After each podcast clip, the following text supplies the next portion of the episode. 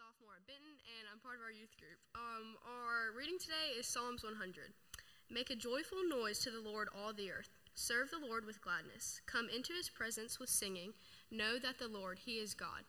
It is he who made us, and we are his. We are his people and the sheep of his pasture. Enter the, his gates with thanksgiving and his courts with praise. Give thanks to him, bless his name. For the Lord is good. His steadfast love endures forever, and his faithfulness to all generations. This is the word of the Lord. Amen. You can be seated. Uh, kiddos, you're staying in here with us today. Hopefully, you got a packet when you came in. Um, if you didn't, we can get you one of those.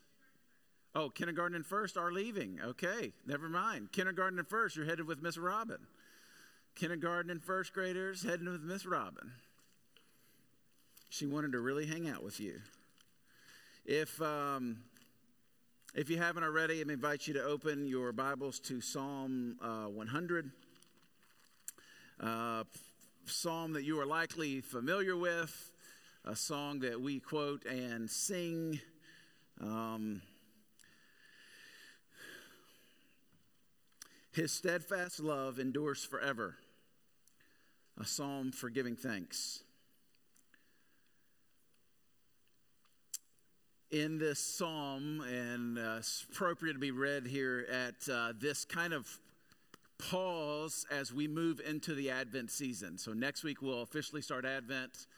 Um, Advent typically starts four Sundays before Christmas, and so we'll start that next week. Advent means the appearing, and we celebrate the uh, appearing of Jesus, his first appearing, and we long for and ready our hearts in anticipation for his second appearing, his second coming.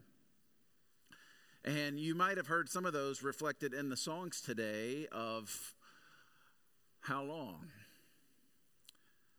If you've lived any sort of normal life in this world, you've tasted the bitterness of disappointment, of sin, of hurt, of grief.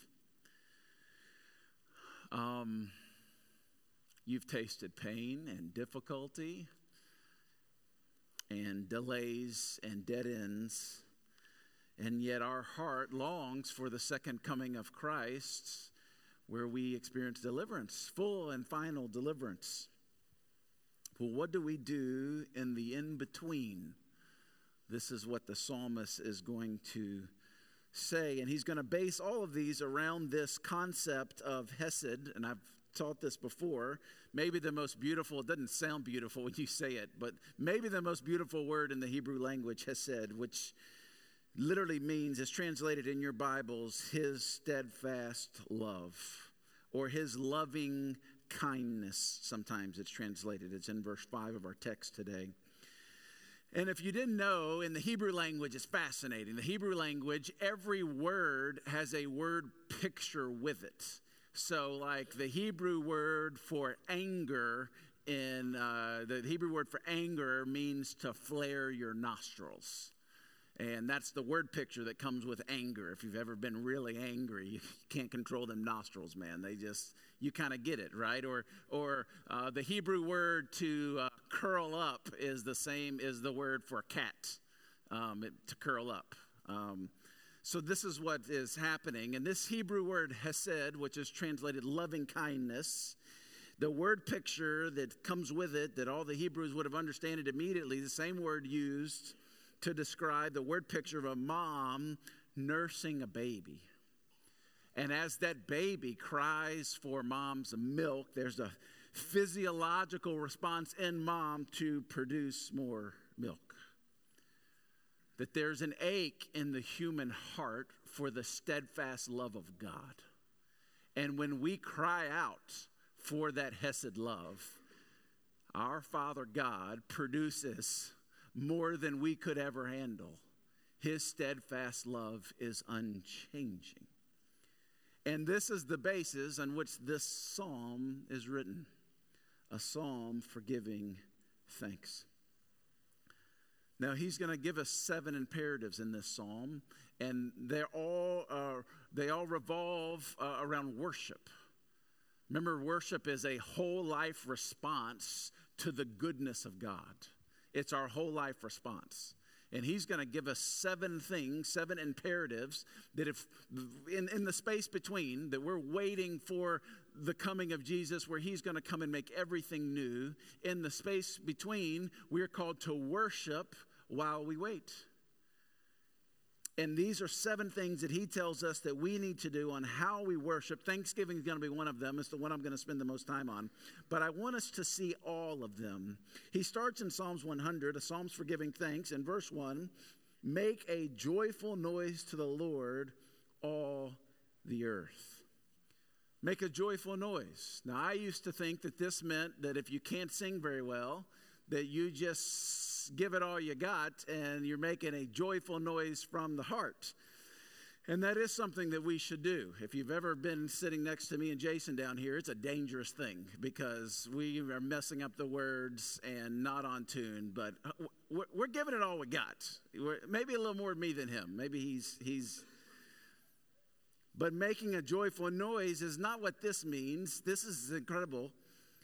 The joyful noise, really, he's saying make a victorious noise. The joyful noise here is the kind of noise that uh, uh, an army would make after they won the battle, or your team would make after you won the game. I don't know if you watched that Alabama Auburn game yesterday. There was like fans on both sides, man. It was just like, I love how the camera always pans to the disappointed fan, you know. There's like, my life is over. And then right next to them, someone is having the best day of their life, right? And it is like this juxtaposition right there together. This make a joyful noise is make a victorious noise. This is the word for war cry. Now, the Hebrews did something unique that they didn't wait to give their victorious, joyful noise after battle. The Hebrew people would gather normally under the king, aided by the priest, and they would make their joyful noise before they went into battle. Isn't this crazy? A cry of victory before the battle ever began. Knowing that the God who called us into this very place is going to give us victory. So they would announce the victory with this joyful noise. If you can imagine, all the army of Israel gathered up under the king with all their generals and all the things, and they are going to let out this victorious war cry before they enter into battle. And the psalmist uses this and connects it with worship. Because, friends, worship is war.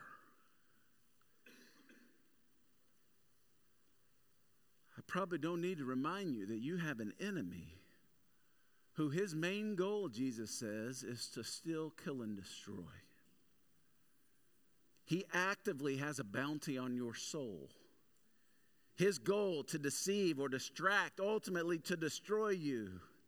Now, if you're a Christian in here, your eternal soul is saved, but that doesn't mean that he still doesn't want to destroy your witness to rob you of peace and joy, that he is actively running a game plan. I was watching the little after conference after Alabama won yesterday, and oh, Nick Saban, he says, We, we practiced that play all week. I'm like, sure you did practice that play all week. In a very similar way, this is what the enemy is doing in your life. He knows how to rob you of peace and joy. He knows how to steal contentment from you, He knows how to discourage and defeat you. He's got a game plan. They've been practicing it all week with the goal to steal, kill, and destroy.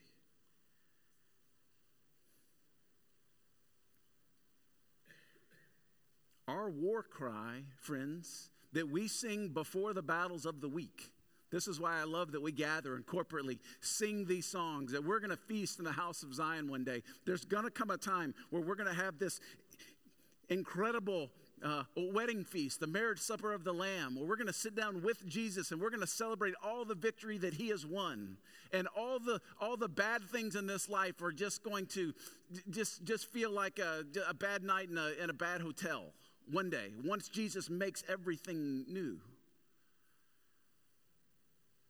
But until then, we get to sing our war cry before the battle begins. Our war cry is that our King is won. He is, he is victorious over sin and Satan and death and hell. that the tomb is empty and anything is possible. The victory has been secured. Amen. We can sing that before the battles. When we get together through our songs and our sermon and our fellowship, our praying, our communion, all of them like a victory cry before the battles of the week ever take place. This is what the psalmist says Friends, make a joyful noise to the Lord, all the earth.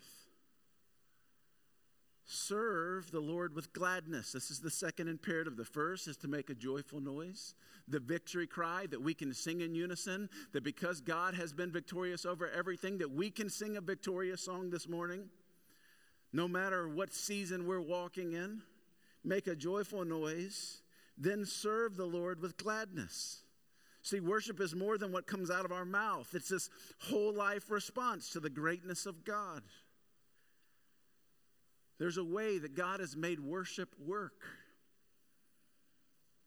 When I play uh, Super Mario Kart with Hudson, you're playing Super Mario Kart, and we, when we got him a Nintendo Switch a couple years ago, I could beat him at, at Mario Kart, but it only lasted like three days, and now he beats everyone. There's this thing in Super Mario Kart where you run over these little speed strips, and it like throws you so much further ahead.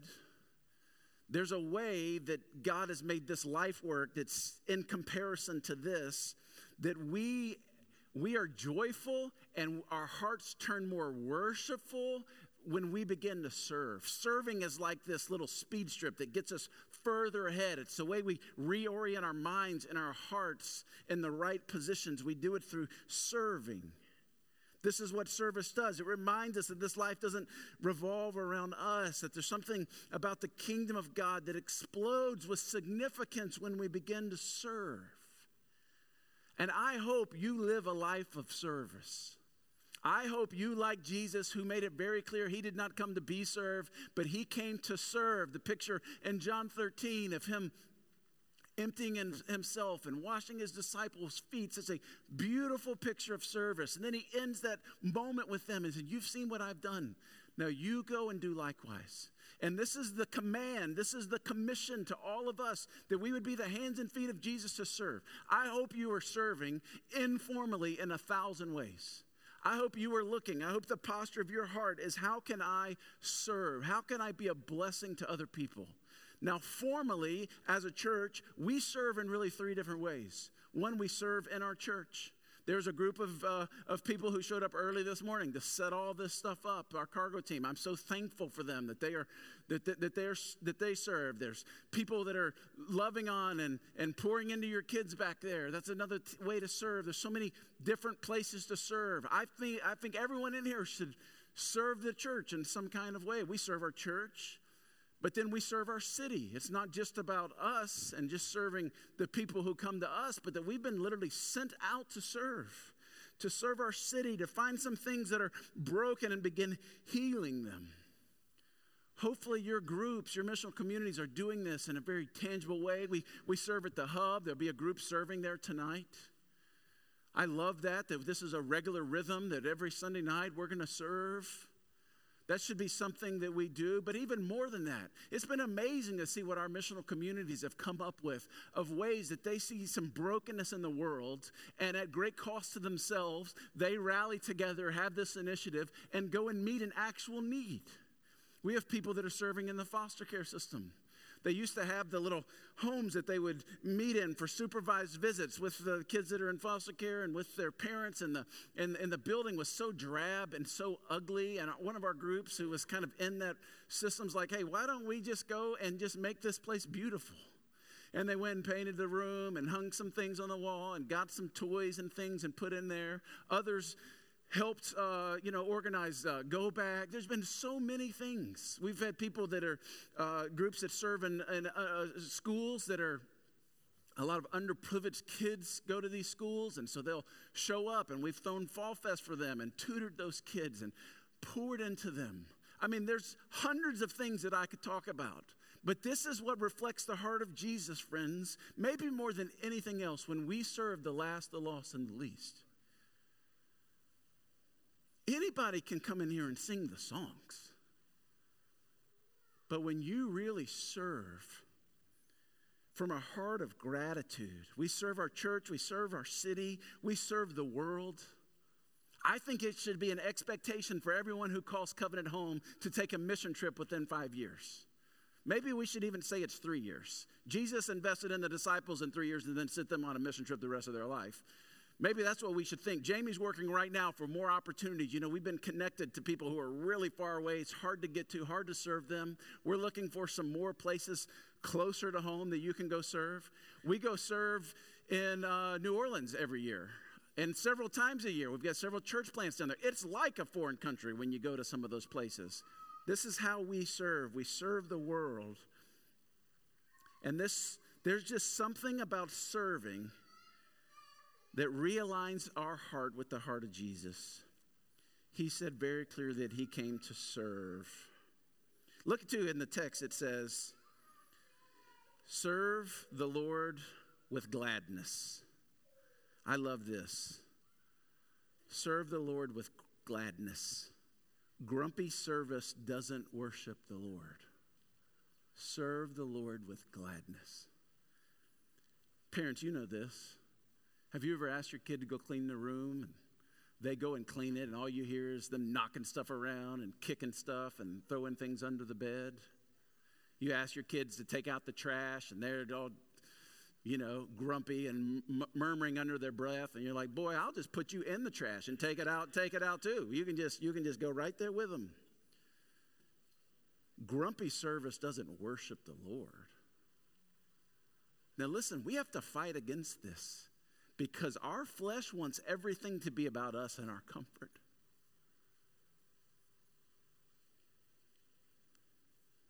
This is one of the things that Thanksgiving pushes us on because it puts us in uncomfortable situations that aren't about us all the time. It requires work of us to host and be hospitable, to keep our mouth shut with Uncle whoever at the table, right? To make peace. The psalmist reminds us that we should serve the Lord with gladness. Thirdly, come into his presence with singing. Make a joyful noise to the Lord, all the earth. Serve the Lord with gladness. Come into his presence with singing. Now, I won't go deep into this because I preached an entire sermon on this a few weeks ago but we were made to sing praises unto God. And listen, God doesn't need your la la la. He doesn't. You look at Revelation, and there's the cherubim up there with all these wings flying around the throne, singing "Holy, holy, holy, worthy, worthy, worthy." They're just singing, singing, singing, singing, and there's there's all kind of things in heaven. It says all all of all of creation, all the galaxies are declaring the glory of God. God's got worship coming from everywhere. He doesn't need your little your little song. Then then why does He command it? Because you need it. You need it. You need to sing the praises of God, especially with a faith family, so it can lift your eyes up. He is the, the actual lifter of our heads, as Psalm, Psalm says. He's not sitting around depressed up in heaven. Man, I just wish I could get David to sing a little bit. That sure would make my day. Man, if he could just sing that song again. No, this is not something He wants from you, this is something He wants for you. When we sing, we pray in unison with our minds and with our hearts, and we do it corporally. We sing and pray together the same words. This is so powerful. Notice too that it says that we actually come into his presence with singing. The original singers of this psalm may have been a bit confused here because they were not invited into God's presence. They were invited to get near God's presence, but they were forbidden to come into God's presence. As a matter of fact, Moses asked God for more presence, and God said, No, Moses, if you actually came into my presence, the weightiness of who I am, of my glory, would literally kill you. But I'll let you come after I've passed by. I'll let you feel the afterburners for a second. And Moses does this, comes down off the mountain, and his face is literally glowing so much that it freaked everyone out, and he had to wear a blanket over his head for a little bit. The presence of the Lord was reserved once the temple was built into the Holy of Holies. And only one man, one time a year, could walk into the Holy of Holies where the presence of God actually dwelt. As a matter of fact, everyone else had all these barriers that kept them away. Gentiles could only go this far, and the women could only go this far, and the men could go a little further, and then the priests could go a little further which is something we talk about. One of the things we celebrate every year on Good Friday. One of the most miraculous things that happened when Jesus died on the cross is there was an earthquake that happened. And the earthquake split right down the temple and it tore the veil that separated the Holy of Holies where God's presence was with, with the holy place, the rest of the temple, as in a way to say that God has invited us into his presence. The curtain, this four inch thick curtain, tore from top to bottom to signify that Jesus had removed the separation. He had dealt with the penalty of sin that kept us from experiencing God's presence by giving his very own life. And because of that, he's invited us to enter in his presence. What the Israelites sang that we enter his presence with singing, it was a hopeful thing. One day, maybe we can enter the presence of God. One day, when, when, when everything is made right, we can enter the presence of God. But then Jesus came and he said, No, no, friends, today is that day. You can literally enter the presence of God today. Isn't that amazing? We take that for granted. That his, he's inviting us to literally enter in his presence. Who can just walk into the presence of a king without an appointment? His kids. Do your kids need an appointment with you? Even once they move out of the house, do they have to call and say, "Hey, can we can can I have an hour on Tuesday morning?" No, they just show up. And this is what our Father has invited us into we come into his presence with singing. If you've ever read Revelation, there's a lot of confusing things happening in that book, and there's a lot of things going on in that book. But in Revelation 8, the beginning of it, all these things are happening, and there's locusts and seven horns, and there's all these things happening. And God says, shh, everything quiet. And He quiets all of heaven, all the singing, all the things, so that he could hear the worship of his people, the prayers of his people like incense before the throne room. Isn't that amazing? This singing thing is not something we do just to warm us up before the sermon. This is not batting practice before the game.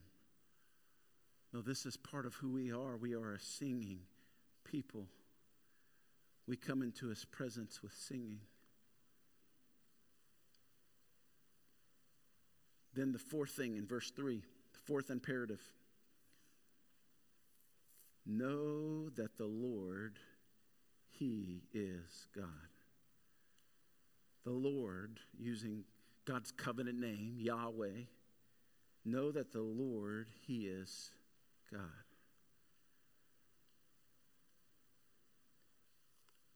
It's hard to worship and love a God that you don't know. This is the invitation to know the Lord. Now, of course, we take this for granted because all of us have multiple Bibles and multiple versions of Bibles, and we've got multiple apps. I've got three or four apps on my phone that basically all do the same thing. Jen Wilkins says, The heart can't love what the mind doesn't know. This is an invitation to know the Lord, and we know the Lord through the Word of God revealed through the person of Jesus, illuminated by the Spirit. Every time we open God's Word, the Trinity at work, bringing light to us that we would understand. If we want to feel deeply about God, we must learn to think deeply about Him. Finding greater pleasure in God will not result from pursuing more experiences of Him, like I just want the goosebumps kind of thing but from knowing Him better. It will result, result from making a study of who He is and walking with Him. Jesus came for this very purpose. He told the Pharisees, You search the scriptures in vain because you search them and you miss me. I'm right, I'm right in front of you. Jesus came to reveal God to us. He is the defining word on God. And so many people, they say about the character of God, well, what about this thing in the Old Testament? I don't know. All I know is I read everything through the lens of Jesus. He is the exact representation of the Father, it tells us. Jesus came to reveal the Father to us. An intimate encounter with Jesus is the most transforming experience of human existence. To know Him as He is, is to come home. To have His life and joy and love and presence cannot be compared with anything else.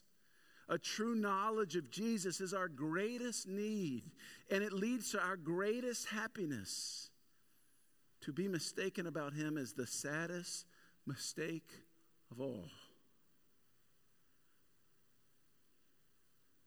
The psalmist says, You should know the Lord. He is God. Uses both names for him. The Lord, this coveted name that he gave to Moses in the burning bush, uh, bush I am who I am. This is who I am. Go tell Pharaoh this. This covenant name, I'm going to be your God. And then the word God, which means the ultimate authority, both personal, crazy personal, and crazy powerful. We get to know him and to walk with him. Friends, do you know the Lord? Not just what other people say about the Lord. Do you know the Lord? Have you walked with him this week? Are you growing in understanding through the Word?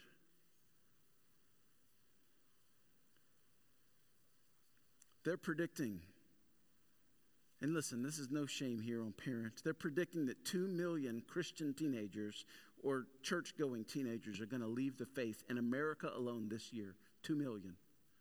It was about a million and a half last year and a million the year before that. 40 million in the next 20 years of teenagers that grew up in Christian homes, so called Christian homes, who did the youth group stuff, who went on the trips and got the t shirts. And they walked across the stage on graduation Sunday, senior Sunday, and they shook someone's hand and got handed a Bible or whatever we give them. And they walk away from the faith. And this is not true for everyone, but you know why I think most of those kids walk home, walk away from the faith? Because parents, we're teaching our kids how to worship. We're teaching them how to worship. And what we teach them is that Jesus is a religion and not a personal relationship. Again, no shame. But parents, when's the last time you repented in front of your kids? When's the last time your kids saw you more emotional at the incredible love of Jesus than from something else? More excited about what he's doing around the world? When's the last time you leveraged and gave more money to the things of God than you spent on yourself or even on them at Christmas? What, what we're doing at home, this is, our, this is our little church, and you're their little pastor, and you're teaching your kids how to worship. You're teaching them how to make a joyful noise. You're teaching them how to serve the Lord with gladness. You're teaching them how to come into his presence with singing. You're teaching them what it means to know the Lord through your discipline and understanding and walking with Him. Parents, you're teaching your kids what it means to worship the Lord. And what they have found in a lot of homes, and I'm not, this is again no shame and this is no condemnation on you. Most of the parents that I know, you're doing an incredible job at this. But we teach our kids what it's like to worship the Lord. And a lot of them find our homes filled with more friction than favor, more uh, disappointment and discouragement than the deep things of God. What we've done in America, and I, I was part of this as a youth pastor for over a decade. We have boiled worshiping God down to an hour on Sunday if nothing interferes. if we're really honest, can we just be really honest? Most of us just aren't that thrilled with Jesus anymore.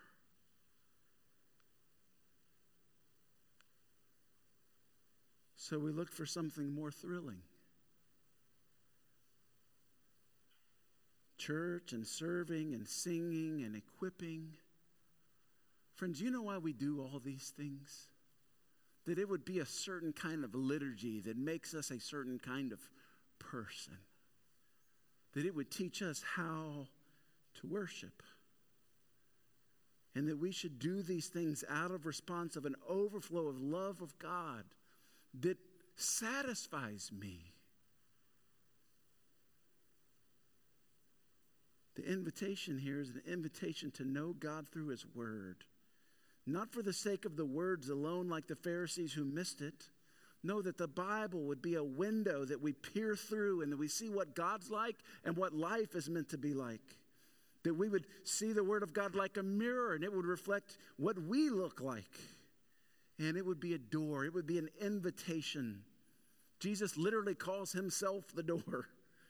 That you're invited to know God on this personal level. He says the things we learn about who God is. Know that the Lord, in verse 3, He is God. It is He who made us, our origin story, and we are His. We are His people, the sheep of His pasture. That Jesus is our good shepherd. And He's invited us to walk with Him, the sheep of His pasture. Friends, it is so easy to lose your identity in this world. We're the sheep of his pasture. Let's keep going.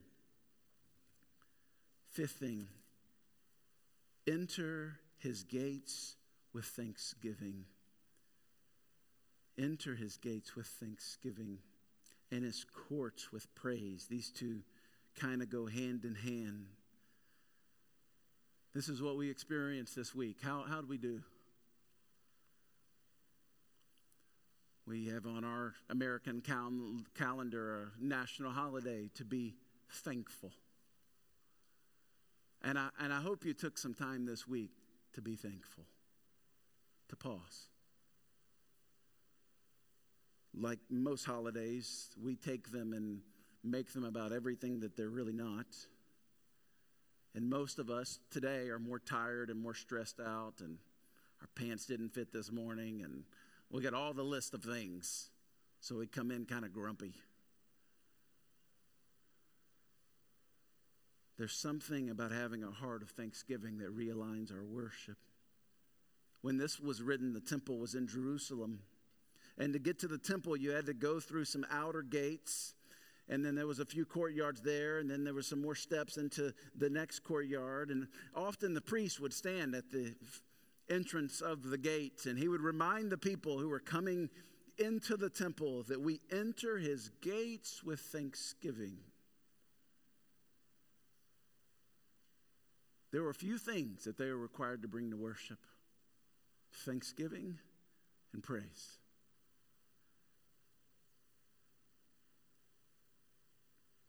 See, friends, we live on this continuum in this world between thanksgiving and entitlement. And the world is constantly trying to pull us towards entitlement. You deserve this. This is better. This, you're, you're, this is better. You can have this. You can add this to your life if you buy this, if you have this new relationship, if you reach this next rung on the ladder of success. It's just more, more, more, more, more. And they're really good at it. I mean, the algorithms on your phone. You know, before the phone, and you didn't even know what to put on a Christmas list. And now my phone tells me what to put on my Christmas list. It is perfect, and they are really good at it. I'm like, ooh, I love those shoes. I've already sent my family a list with about 20 high price items that my phone told me that would make my life better. Entitlement, entitlement, entitlement. If you don't believe this, just watch people fight at Disney World. I mean, it's amazing. You're in the happiest place on earth and everybody's angry. The kids want more, more, more, more, more, more.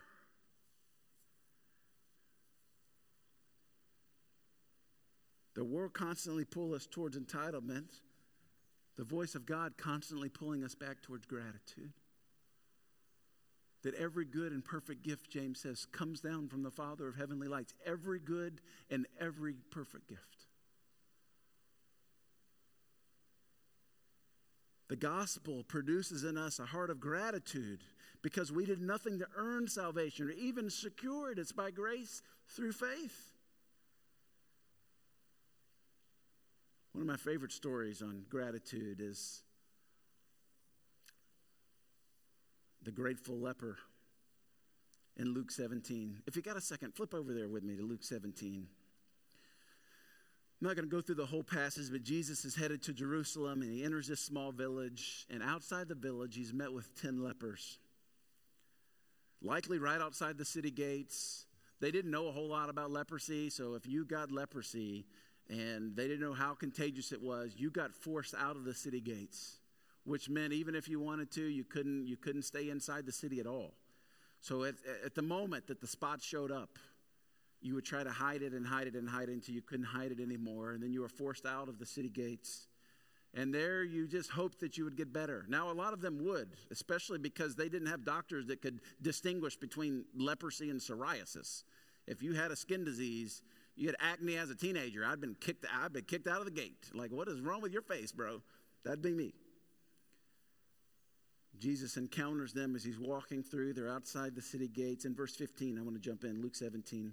Then one of them, when he saw that he was healed, they cry out to Jesus. Jesus heals them, sends them back to the priest. That catches us up. Verse 15. Then one of them, when he was saw that he was healed, turned back, praising God with a loud voice. And he fell on his face at Jesus' feet, giving him thanks. Now he was a Samaritan. Then Jesus answered, Were not ten cleansed? Where are the nine? Was no one found in return to give praise to God except for this foreigner? And he said to him, Rise and go your way. Your faith has made you well. I've been sitting with this passage all week. I love it. And I don't want to be so hard on the other nine. They got healed, but they hadn't seen their families. They probably had work to attend to. They probably were missing out on so much. And once they were healed, and they were able to go back to life as normal. But you know what? I think it's such an indictment of my own heart. This is what happens in the human heart. That when God blesses us, we worship the created things more than we give thanks to the one who created them. Literally, just think about our habits. How much time in a day do we give towards the created things? And how much time do we walk in uninterrupted conversation with the Lord, thanking Him for the creation? On Christmas morning, how much time will you spend celebrating the Creator? who came to provide rescue, and how much time will we put our focus on all the created things? This last phrase here in verse 19, and he said to him, Rise and go your way, your faith has made you well. This last phrase literally means your faith has saved you. When I met Ashley right after uh, high school, I was working at Lifeway Christian Store. Anybody remember Lifeway? Yeah, I was the guy reorganizing the Bibles and messing up your Bibles when I would try to put your name and gold leaf on the front of them. As a matter of fact, every gift Ashley got the first couple years were like Bibles that had someone else's name on them or books that had others because, you know, they sold them at a deep discount. I would catch myself staring at this painting. You have the painting? That's the next picture, I think, in there. They called this the Grateful Leper. And there's the nine, just headed off into back into the business of life. And there's the one. And Jesus makes a point of this when he says, Where are the nine? Were not ten cleansed? Was no one found to return except for this foreigner, the Samaritan? See, this one grateful leper, he understood something. Physical healing is a great blessing, but it ends in death eventually, while the blessing of eternal life lasts forever. When you choose an attitude of gratefulness, of gratitude toward the Lord. Something changes in our life. This is what the psalmist is calling us to. Jesus drew this distinction between the nine and the one. He said to the one, Your faith has made you well. Thankfulness led to wellness and healing, even at a deeper level. All were healed physically, only one was healed spiritually. Here's the spiritual secret in this faith grows in the soil of thankfulness. In the life of the one, gratitude led to faith, which led to salvation. And how does he express his gratitude? It says in the text when he came back, he gave praise to God, which is the next thing the psalmist says that we enter his courts with praise. says he came back praising God in a loud voice. What's the point of this? Here's the point, the big picture. You see in this man trust and gratitude and humility and commitment and contentment and love and praise and worship, all components of a faith well beyond the other nine, right? It's a faith that embraces Jesus as God, as Lord. It's a faith that bows humbly in recognition of his own lowliness in the presence of the greatness of Jesus. And the story represents a general attitude many in our world have about Jesus. Even religious people that are filling churches today. Lord, give us healing, give us food, deliver us from darkness, do miracles, do all the things, give me all the things. But don't expect worship back from me. Don't expect praise or adoration or thanks. Don't expect me to acknowledge you as God. Listen, this man fell down glorifying God and he worshiped. And knowing that worship belonged to God, and he knew God was the source of his miracle, and he thanked Jesus, he thanked him as well as worshiped him, he came back with the right attitude. Everyone heard the message. Everyone enjoyed the benefit of Jesus' power. Everyone basked in the wonder of his teaching and his miracles. But only a few came and fell at his feet and glorified him as God and worshiped him and humbled themselves and offered him thanks. The majority, they were the takers. They were the gimme, gimme, gimme people. A small group were the ones who actually gave him worship. The majority were satisfied or content with just fixing their life up a little bit, superficial and temporal. But there was a small group that wanted him to change their souls and transform their hearts and alter their destinies. And that's a warning for us, church. The warnings that you can experience the goodness and common grace of God, and we do. The whole world does. Scripture says that He makes the sun rise on all of us and the rainfall on the just and the unjust, that He is good. He brings goodness to all men. You can be blessed by God in an earthly, physical way, that He is a Savior temporarily to all men. You can be blessed to hear the stories of Jesus and the gospel truth. And you can say, you know what, I'll just take what I can get.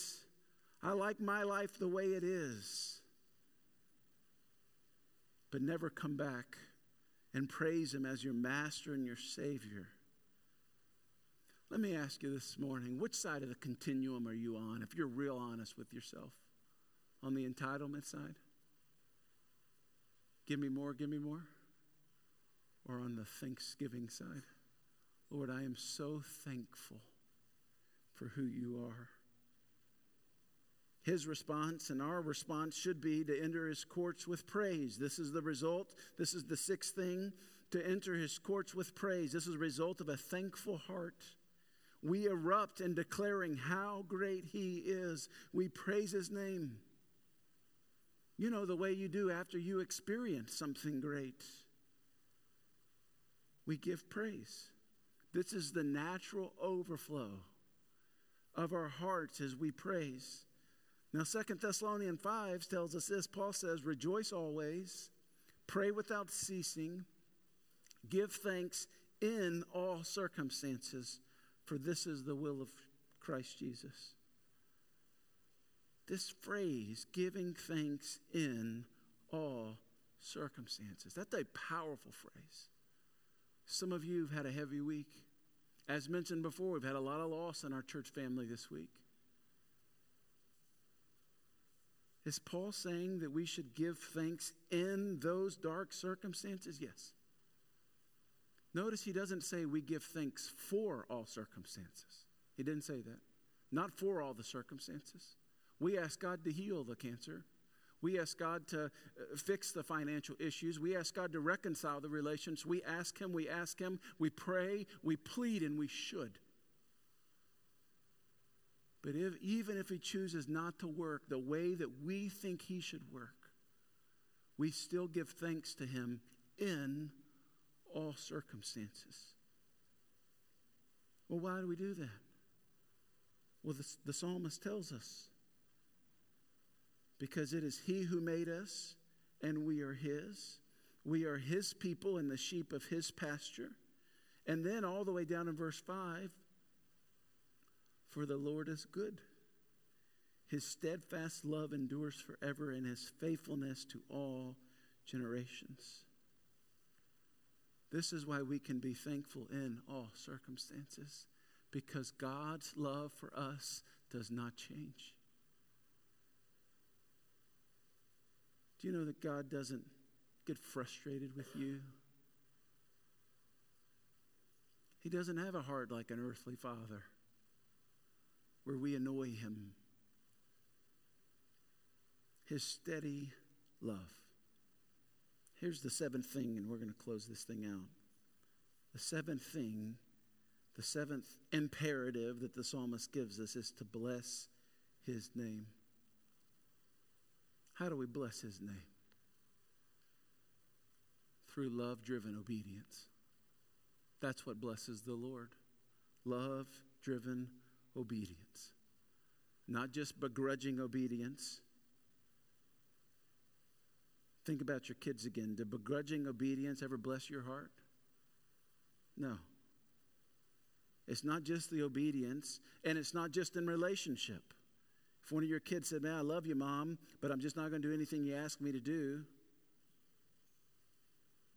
that's a relationship without respect, and that doesn't feel like a blessing. No, it's love driven obedience. That's how we bless the name of the Lord. That's how we bring blessing to Him. We bless Him by trusting Him, by obeying Him, out of the overflow of our love for Him, even when we don't understand all the things. Even when the things around us are dark, even when we don't understand, we hold tightly onto His hand and we bless His name. You know what God really wants from you today? He doesn't want your performance, He doesn't want your money, He doesn't just want your Sundays, He wants you. That's how you bless Him. You come to Him. You bless his name when you give him yourself. Listen, this is not about getting it right all the time. He knew you wouldn't do that. That's why Jesus had to come. He knew you were going to blow it and blow it a lot of other times. That's why we needed a rescuer. Again, he wraps this whole thing up by telling us why we should do these things. They're not based on our circumstances, they're based on the character of God. For the Lord is good his steadfast love endures forever, and his faithfulness to all generations. I'm going to invite the band up. And I want us to do these two things today. I want us to enter the gates with thanksgiving and the courts with praise. We're going to start with entering the gates with thanksgiving. I want to give you a little gift. And that gift is a few minutes of uninterrupted time. Kids, if you're in the room, would you give mom and dad a little bit, let's, let's say two minutes of uninterrupted time? Don't touch them, don't hold them, don't ask them any questions. I've got something for you to do too. I want us to make a list of all the things that we're thankful for. I'd really, if I could push you a little bit, I'd really like you to do two lists. Let's do on one column on the list, and this is just for you. You're not turning this in, this is just for you. One list of things that you're thankful for the way God has worked in your life. This is the blessings. I'm thankful for my kids, and I'm thankful for the fall weather and the home I'm going to go home to. These are the things I'm thankful for, the things God has done. But on the other list, I want you to just jot down a few things that you're thankful for God for who He is, not the things He's done. This is what the psalmist does here. For the Lord is good. And he lists a few things that he's thankful for about who God is, not what he's done. He lists a lot of things in the Psalms about what he's done that you delivered us out of uh, Egypt under slavery, that you, you came through when we needed it, you split the Red Sea, you showed up and gave us manna from heaven. There's a long list of things that we're, we're so thankful, God, this is what you've done. But there's also this list of things we're thankful for who he is. And at the top of that list should be the Hesed love of God His loving kindness, His steadiness. And then just jot a few other things in. I'm going to give you a few minutes. The band's going to play. Then, when we're done with that, we're going to take communion and we're going to join in singing together the praise. I'm going to pray for us. I'll invite our communion service forward. You don't have to be a member of our church to take communion today, but you do have to be part of God's family. Communion is this outward symbol of an inner change in our life. That in our life that we've died with Christ so that we can truly live. Again, if you're visiting today, we just take the bread and dip it in the cup and partake it. There'll be communion service at all four tables. So let me pray, give you two minutes to make your lists. Then we'll do communion and then we'll sing together. God, I love you. I thank you for the truth of your word. Lord, we make a joyful noise today. We join in with all the earth, declaring your supremacy above everything. And we can really sing with an anchored, living hope because you have conquered sin and Satan and death and damnation, even. You have made a way where there seemed there wasn't a way. So, God, we are so thankful. As we write our list, Lord, hear our hearts. It's in Jesus' name that we pray. Amen. I'll be in the back with some other people if you want to pray with someone. Take two minutes, write your list of thanksgiving.